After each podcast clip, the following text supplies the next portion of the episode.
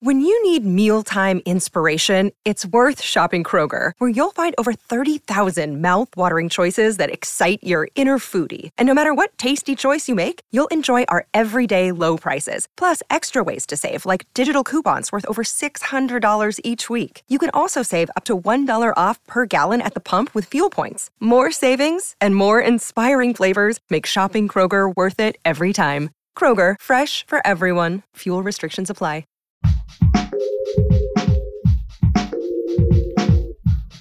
What if you could become a better person, not by working harder, but by taking one small step a day?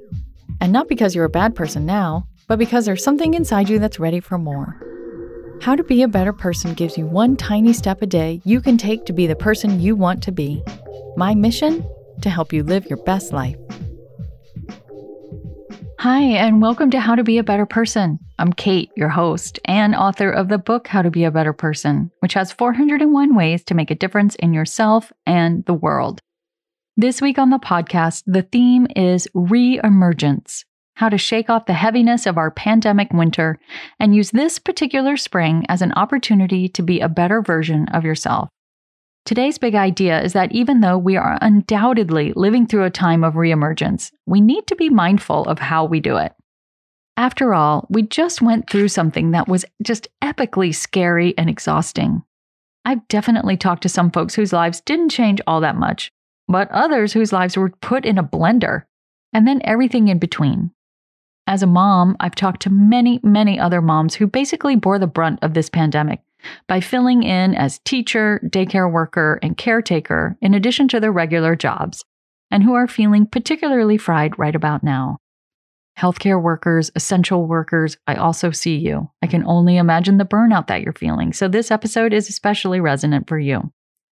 Wherever you are on the spectrum of feeling tired after the pandemic, although you may feel a strong desire to get back out there and do all the things you've been missing, and although you may feel a strong sense of pressure to get back to being productive and bringing money in and getting things back to normal, here's the thing we need to go slow.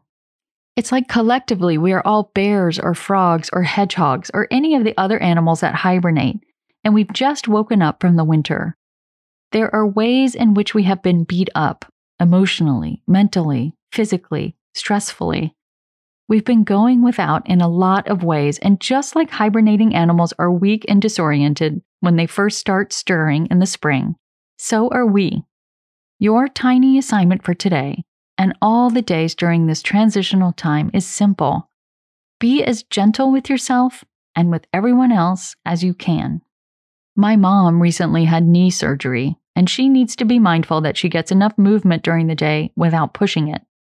And that's just what we need to do too to remember to not push, to allow ourselves the privilege of gentleness wherever we can find it, to do what we can to restore ourselves and digest what we've just lived through so that when we do fully emerge, we're in a better place.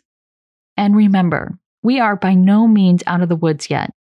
Businesses and schools are reopening, States are dropping their mask mandates, and cases are all but assured to rise again as a result.